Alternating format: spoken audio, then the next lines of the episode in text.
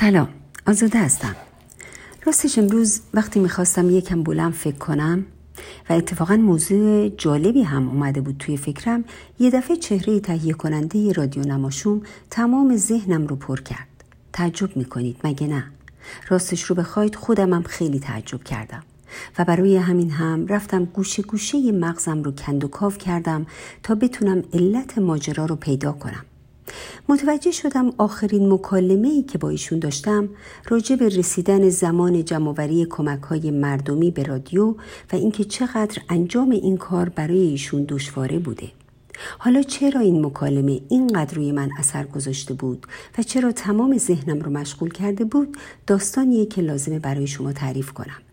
یعنی در واقع چاره جزی ندارم چون در غیر این صورت ذهنم اجازه ورود فکر تازه رو به من نخواهد داد.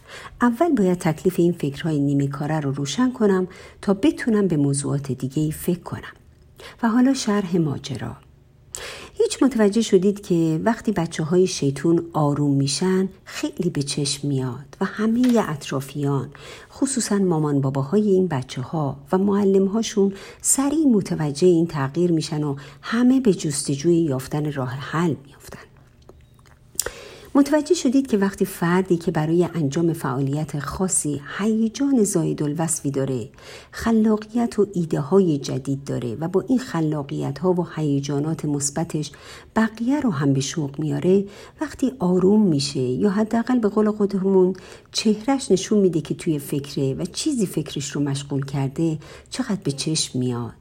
و اون وقتی که آدم های اطرافش رو نگران می‌کنه و همه به فکر میفتن که باید کاری بکنن تا اوضاع به روال عادی و همیشگی برگرده.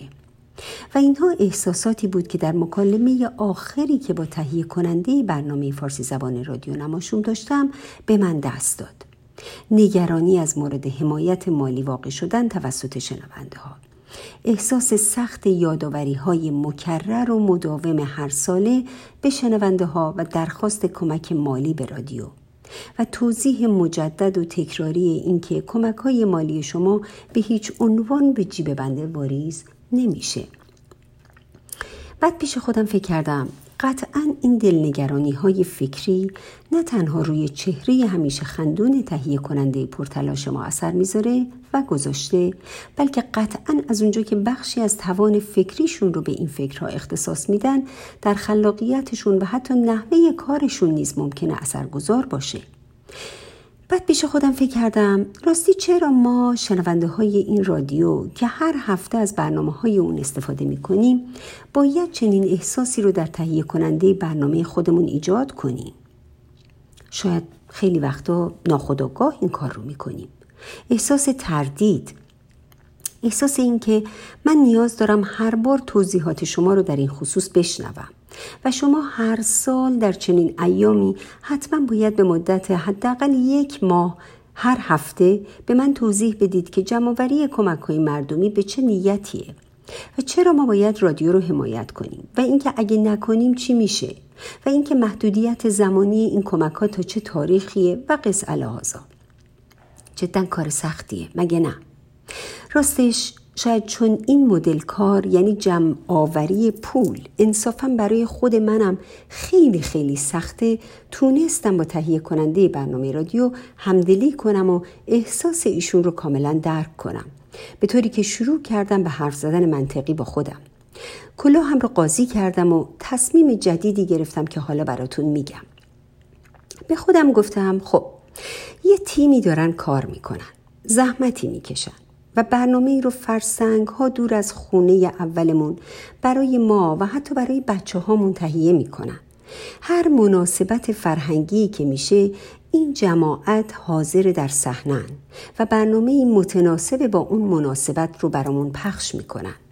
روزهای عید و لحظه سال تحویل که بعضی وقتا فقط دوست داریم احساس کنیم توی ایران هستیم پیچ رادیو رو باز می‌کنیم و صدای آشنا و زبان شیرین فارسی رو میشنویم که بدون هیچ لحجه سال نو رو به خودمون و خانوادهمون تبریک میگه. بعضی وقتا که دلمون می‌گیره زنگ می‌زنیم و ترانه‌ای که خیلی دوست داریم بشنویم درخواست می‌کنیم و میشینیم پای رادیو و بهش گوش میدیم.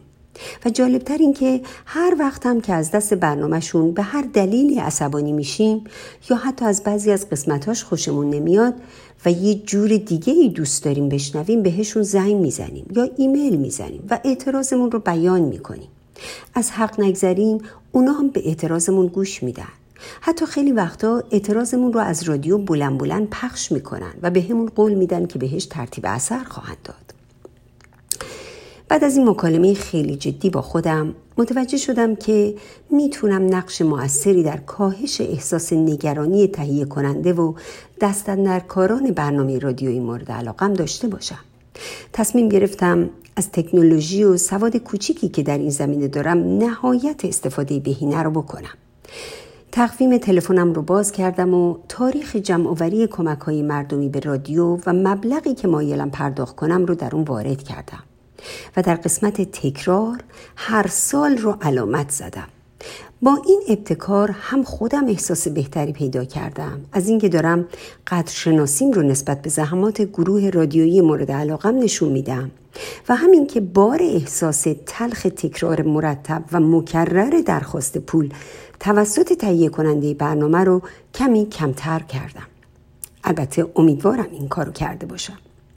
خب راستش بعد از این مکالمه منطقی و جذاب و تصمیم جدی که به عنوان شنونده رادیو گرفته بودم کلاه هم رو عوض کردم و به عنوان یکی از اعضای تیم رادیو تصمیم گرفتم از همه شما شنونده های نازنین رادیو برای همه حمایت های مالی و معنویتون طی این سالها تشکر کنم. از اینکه به برنامه های تیم رادیو گوش می‌دید از اینکه با پیام هاتون به ما نشون می‌دید که تغییرات برنامه ها رو دنبال می‌کنید و با انتقادهای سازندتون همه ما رو کمک می‌کنید که برنامه ها رو پربارتر و بهتر کنیم. و از اینکه با حمایت های مالی هر سالتون ادامه حیات رادیو رو امکان پذیر کردید.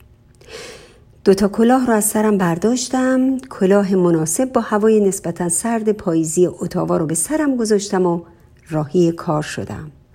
با آرزوی توفیق روزافزون برای هممون اعم از شنونده های رادیو و گروه تهیه کننده برنامه های رادیو نماشوم همه شما عزیزان رو تا فکر بلند بعدی به خدا می سپارم خدا یار و یاورتون